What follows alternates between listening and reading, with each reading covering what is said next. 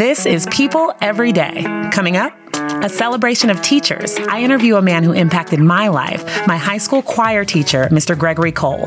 Plus, fifth grade teacher David Jameson, known as the Dope Educator, on going viral for his hit student handshakes. You know, I try to make learning fun. It's May 5th.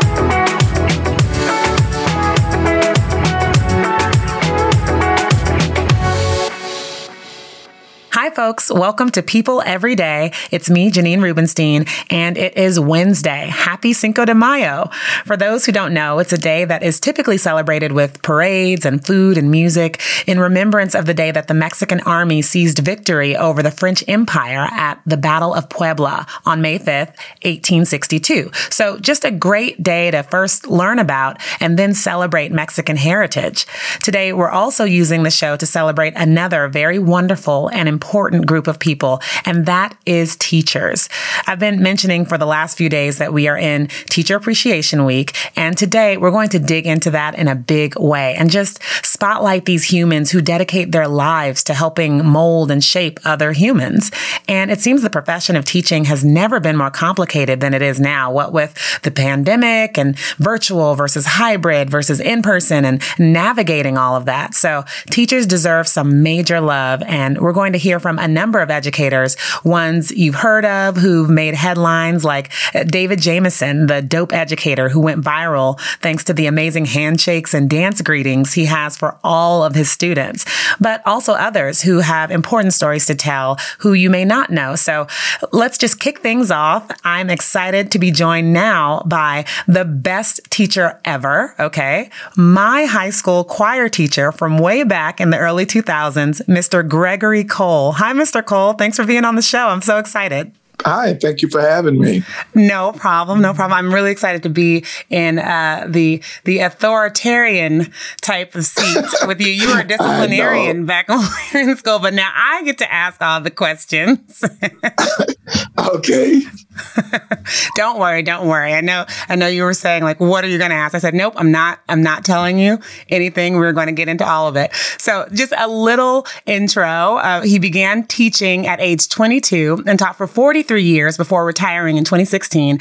And he is a decorated teacher. Okay. He is the recipient of the Lifetime Achievement Award with his wife, Karen, his beautiful wife, who we grew up to know and love while he was teaching, uh, from the Bay Area Gospel Academy for outstanding choral leadership. Okay. Lifetime Achievement Award. He founded the internationally renowned Touch of Class Choir of Burton Academic High School, of which I was a member. And TOCC, as we call it, has performed all over the world, including France, Australia, Brazil, and China. And I even had the amazing experience of traveling with the choir to Jamaica and to Rome when I was in it. So just life changing experiences for all of us inner city kids. And, and Mr. Cole is behind all of that. So Mr. Cole, first things first, why choir? What drew you to teaching choir? Okay, now that's a long story. uh, actually, well, you have to make it a short story, okay. Well, I um, first of all, I was an instrumental teacher, uh, and I ended up uh, at a church, which my wife was the pianist, and they asked me to do the choir. Uh, at that time, I had no knowledge of doing choir. So I went along with my wife. We went to different places to learn how to direct a choir and not a band. So eventually, I was in the church called B.B. Moore's Cathedral, where the organist had a friend who had who was opening a new school and was looking for a director. So she told her about me and asked if I wanted to uh, take the position. Naturally, I said yes, knowing that uh, I wasn't an, a vocal instructor or a choir director, but I felt like maybe I could do it. So I ended up at Philip and Sala Burton Academic High School, directing the choir, and that was the beginning. Absolutely, and don't just say band, uh, HBCU famed band, right? Yeah. Tell people where where, where you, Grambling, you started Lu- off. Grambling, Louisiana. That's where I started off, uh, playing first trumpet, sitting on the second seat of uh, 45 trumpet players. So it was my thing. That's that was that's what I thought my life was going to be about was playing trumpet. Didn't work like that at all. So it changed everything. And it was amazing. I mean, I, I, mentioned to a lot of people growing up in San Francisco and, and, and some of the areas in San Francisco, it's tough. It's really rough. And, uh, you, you, know, you deal with a lot of kids um, at our high school at, at Burton um, who have seen some things and been through a lot and and struggle and some of them struggling academically and you were you created this safe space when we were in school and you really just whipped people into shape. So did did some of that disciplinary uh, just knowledge and way to work with kids and bring them in did that come from Grambling? Did that come from the, that training at the HBCU the discipline came from God my high school teacher uh, when I was in the band, he was a disciplinarian. And then at Grambling, we were somewhat taught how to, how to maintain and control. So I guess I got it from a lot of other people too. It made me feel good to know that young people would listen. Uh, I don't know it was how I was saying it or what I was saying, but everyone seemed to understand. Sometimes they would get upset. Some of them couldn't stand me but it was meant for the good. And, and they became, in fact, most of, I said 90, 95% of my students are successful in some field or another, which I'm very proud to know about. Absolutely. And because you held us to a really high standard, you would post our GPAs. Like you had to, to be able to practice, to be able to perform, to be able to be in the concerts. And these concerts were huge. People from all over the city came. Mayor Willie Brown at the time, uh, just different dignitaries, senators would come to our concerts. Uh, and in order to participate, you had to be on your stuff. It didn't matter if you were struggling in class, you had to figure it out and you would help coordinate that. But there was no ifs, ands, or buts about it. You had to be on top of your academics. Well, that was my main goal. Actually, I, I, took choir as a means of reaching the kids to have something that they could enjoy at the same time knowing that the only way they could enjoy that is that they had to succeed academically first. Everyone wanted to come to, to Burton just to be in the yeah. choir. In fact, I had several, I had many students. The only reason they came to Burton was for the choir. And that, that, that was me. I was with my whole family. I, I, grew up on the other side of the city in San Francisco. My whole family went to this one high school for years, but okay. I heard about the choir and I said, I have to go to Burton. I'm going to take the Muni bus for over an hour every day go. to get to Burton. And I remember auditioning for you. Uh, I, I was late. I had missed the auditions for some reason. And I had to audition for you in front of the bus lineup outside of school. I had to stand there and you said, you want to be in choir? Okay, sing. Everyone was out there. Okay. and you said, well, sing now. If you want to be in choir, sing. And I just started singing Whitney Houston in the middle of a big there lineup for the bus. and I must say, you're one of my greatest students, too. And you're a very good choreographer. Oh, you don't have to say that. I had to throw, I had to throw that in. but it, it, it's when all of my kids, uh, I, regardless to you know what their background were, Uh, their attitude that comes with teenagers. Regardless to all of that, every kid made a change once they got in to touch a class choir. It did. It did. Okay, so my my production team is like sending me a message right now because you hinted at it, but they want to know what was I like in high school. I wasn't going to ask this, but they keep sending it to me. oh, do I need to go any further? no, she was one of my best students. Uh, lively, uh, a lot of fun, always laughing. Uh, I never had a problem.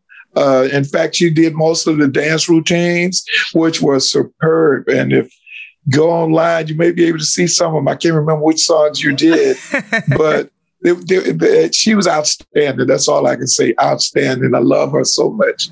Oh, thanks, Mr. Cole. It was uh, just an honor to be there. Uh, out of everything, and you were recently, we had a reunion recently where people from all throughout the decades that you've taught came back together and celebrated Touch a Class Choir and what you did specifically for your 70th birthday. Uh, right. We just honored you, and so did the city. You got an accolade from San Francisco for all of your work as a, a teacher. Uh, but what has been your greatest achievement of all? retire. uh, I don't know. it's so many things I've done within the last within the 43 what 43 years. Touch of Class Choir is the only thing i could come up with. That was the greatest. Uh, uh, it was above and beyond my imagination. I never dreamed that that would come into focus in my life. And that's about the that's I, I would say Touch of Class Choir is, is the most remarkable thing that happened. It, it, changed my whole world for for kids, you know, who had never been out of the country or anything like that. You really just gave us so much perspective and just allowed us to see uh, the possibilities. So, thank you, Mr. Cole, and it's in the name, Touch a Class. You gave us class, and it, it, it will it will never ever be forgotten. It's been and so great to talk to you and just catch up. Oh, girl, my heart can start. you see, y'all know I got my hand over my heart right now. Aww, this is so awesome. I don't do this. I know. Miss, Miss Cole talked you into it. she did. She did. And she's proud of you too. Yes, yeah, we're all so proud, of you, Mr. Cole. This is uh, just uh-huh. so like you have you never know. Like you were just, you know, you were doing your job and stuff, but the way you went about it, and we were talking about it after the virtual thing, you just touched so many lives. Like you were a father figure. And when I think of my father figures, I think of my grandpa and Mr. Cole. That's so wonderful. I feel privileged to have done this with you. It's a blessing. In preparation for today's show, we put a call out to teachers asking, What has the pandemic been like for you? How has it affected your profession and your work and your personal life? And we got some candid answers. So take a listen to these educators on that topic. The most challenging piece about teaching d- during the pandemic, I'd say getting acclimated to teaching remotely was really difficult, right? I felt like it was almost like I learned how to fix cars and now someone is telling me to fix a cruise ship. I think one of the most challenging parts about teaching during the pandemic is not being able to be in the physical space with students as you're trying to explain a hands on activity or exercise. Students losing daily access to the school building was challenging for me to accept. School is a safe haven. We don't know what their life is like outside of a building. Even the most well intentioned school is maybe still not looking at this pandemic for what it is, and it is a global crisis. This format has been convenient for students, but not beneficial to them, right? That they don't have to commute they don't have to get here, and look for parking. They don't have to do all those kinds of things. They don't have to pay for room and board. But based on the grades and all that kind of thing, I can tell it's not beneficial for them. It's tough to not beat yourself over the head and try to just do everything that's outside of your control to support a child. It can be very frustrating.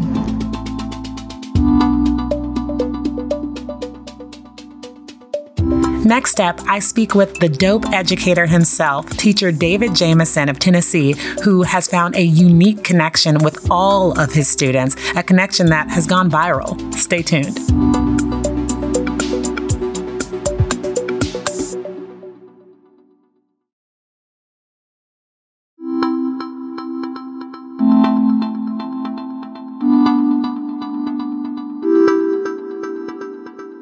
You guys have most definitely heard of my next guest, a teacher with the most amazing connection with his students. I should say, the most perfectly choreographed connection with his students. Fifth grade teacher David Jamison, also known as the Dope Educator, okay, is from Memphis, Tennessee, and he went viral multiple times when videos were shared of his special handshakes that he has to greet all of his students. This is over 75 individual handshakes, and that's pre COVID. So after COVID, post COVID, COVID, uh, he came up with individual dance moves that he shares with all of his students. And we are celebrating teachers this week, and he is here with us now. How are you doing? I am great and grateful. Thank you so much for having me, and thank you for celebrating teachers. We really appreciate that. Thank you so much. No problem. It's so excited to have you on. So, so tell me a little bit about how this started. When was the first handshake, and how did it balloon into what it's become? The first handshake was actually my first year teaching. Uh, that was back in 2016, right? Mm-hmm. Um, so uh, me and my best friend uh, of 20 plus years, we've always had this secret handshake. Okay, so the secret handshake basically set us apart from everyone else. Okay, so when I got into education, now I have 75 best friends. uh, so uh, that's just a way of just forming a connection, uh, letting students know that they're valued, that they're appreciated, you know, and I started it back my, my first year teaching and I, you know, made it a tradition every year. Wow. So this is long before, you know, it went viral or anything like that. You were doing this with your students. So what is the practice like? Like how long does it take to to work out your your handshake or your dance moves now? I love that you've pivoted to like a touchless version of this greeting. Last year it took about a week. Uh, this year uh, with, you know, the the, the different uh, restrictions, the students not being able to uh, be here to full uh, capacity, uh, it only took us one day. So I memorized all the dance moves in one day. So, and we just, you know, it's like the more you do something, you know, the more it sticks with you, repetition. Wow. And so what, what's the kids' uh, participation? And like, do they come up with some of the moves themselves or, or do they tell you, okay, I want to do this? mm-hmm. It's, it's like, we, you know, we work collaboratively. Uh, so um, I may have students that may say, "May, Mr. Jameson, uh, I don't, I don't have a handshake. I don't know what to do." So that's when I, you know, I, I would help that that student. So it's it's almost like if they have something already, you know, I'll use what they have, and if they don't, I'll show them what I have. Mm-hmm. And oftentimes now they may not like it. Okay, so then I have to do my reevaluating, and you know, so we come up with something we both can. Uh, agree and have a mutual, you know, agreement. Nice, nice. Do you have a dance background? Because I'm just like, oh my goodness. like one, you know it's it's smooth. well, uh, I've I've been dancing since I was what seven or eight years old. You know, I used to do um, talent shows when when I was younger. But I'm I'm not a dancer dancer, but I can move a little bit. So. cool. And then tell me about just your your teaching style. We see how you greet. So so mm-hmm. what is it like in the classroom with Mr. Jameson? Well, uh, with me, uh, it's definitely an engaging, uh, fun class. You know, I try to make learning fun um, realizing that you have to be able to catch the fish before you can clean the fish. So you have many people there trying to clean the fish that they haven't caught yet. So mm. that's, that's that's my motto. You know, every single day.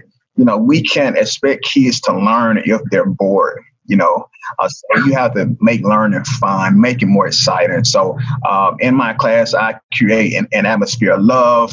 Uh, making sure that everyone feels valued, you know, that I'm not leaving anyone out, that I'm not just calling on the person, you know, in the front or that person that quote unquote talk every day. I, I, I want to make everyone feels valued. So uh, that's my class. You know, we have fun. You know, we joke around. You know, it's just a fun and engaging uh, classroom where it's it's more like family. And, and and you're a fifth grade teacher, so you're getting kids. They're kind of on the precipice of you know just all this information coming in. They're gonna shift over to middle school soon, and I, my heart goes out to teachers, but students as well. There's just so much going on in the world right now. Um, if you if you talk about police brutality, gun violence, um, all of that is on so many people's shoulders. Is that stuff you get into in the classroom, and and and and, and what's the how are you, how's your class doing right now? Uh, my my class is doing well. Um, most of my kids, I'm, I'm, I'm, grateful that they are, you know, protected against most stuff because when I do bring it up, most of them, you know, they really haven't hadn't like heard of it. You know, I teach in an um, underserved uh, community as as well, so um, you know, so most of them may not, you know, watch a lot of television. They watch a lot of YouTube and things of that nature. Mm-hmm. Uh, but I still make sure on my end that they are exposed to what's going on in the world every single day. You know, I want to make sure that that they are aware and they're not my, myopic in their thinking. So uh, I try to just make sure that we stay current, realizing that we have to not only prepare students for a test, but also prepare them for life. Yeah. You know, times I feel that, you know, students are judged by test scores, but our students are more than just a test score. You know, we have to really prepare them for life and let them know what's going on in uh, the world.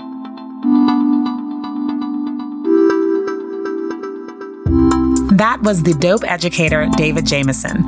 For more on him, head over to people.com or Twitter, Instagram, TikTok, you name it, you can see him in action.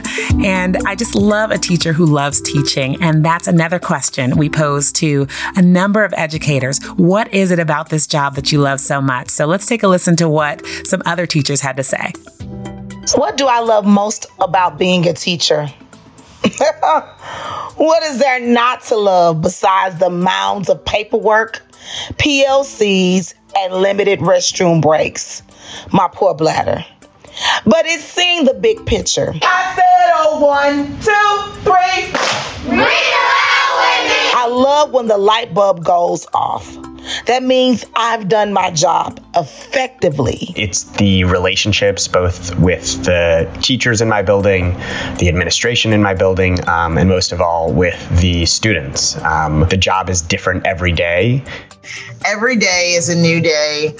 Um, and then each year you you get to influence a different set of kids' lives. I love that I get to grow and learn alongside other individuals that are growing and learning. How beautiful. So awesome. And now, one more teacher moment to make you smile. Recently, a 24 year old teacher named Sophia got a crash course on how kids can say the darndest things. Take a listen to the varying responses she got when she asked her class to guess her age. 200 minutes? I'm not 23. I'm 24. When you finish 24, you'll get be 25. When I finish 24, I'm going to be 25. Like a grandma. Okay, if 25 is a grandma, then I'm pushing up daisies. Hope all the teachers out there feel appreciated, and I will talk to you all tomorrow.